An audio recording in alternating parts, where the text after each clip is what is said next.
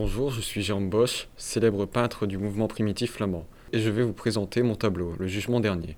Je l'ai peint en 1486 sur un panneau de bois de 99 cm sur 117,5 euh, cm à Bruges.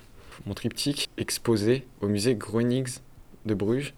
Les deux volets extérieurs sont peints en grisaille. Le terme de grisaille désigne une peinture traitée en monochromie pour imiter le bas-relief à l'aide d'une dégradation entre le noir et le blanc de valeur grise tandis que les volets intérieurs et le panneau central sont peints à l'huile.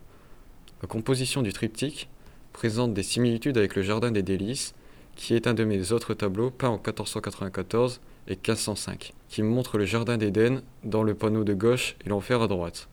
Comme dans d'autres triptyques flamands contemporains, les volets sont peints en grisaille avec pour thème le couronnement d'épines.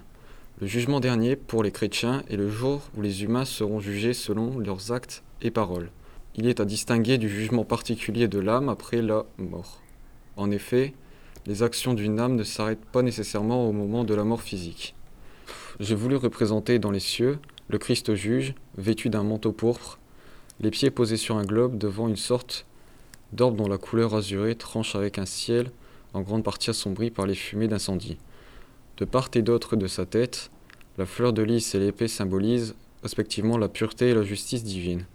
Ce Christ en gloire est entouré de personnages qui sont des saints intercesseurs et quatre anges qui jouent des trompettes. En dessous, une terre dévastée, des, damnés, nus, sont livrés à la cruauté de démons grotesques dans un ensemble complexe de scènes de torture. Sur le panneau de droite se trouve le paradis, où les âmes bénies sont expédiées vers l'Éden sur un bateau avec une tente rose.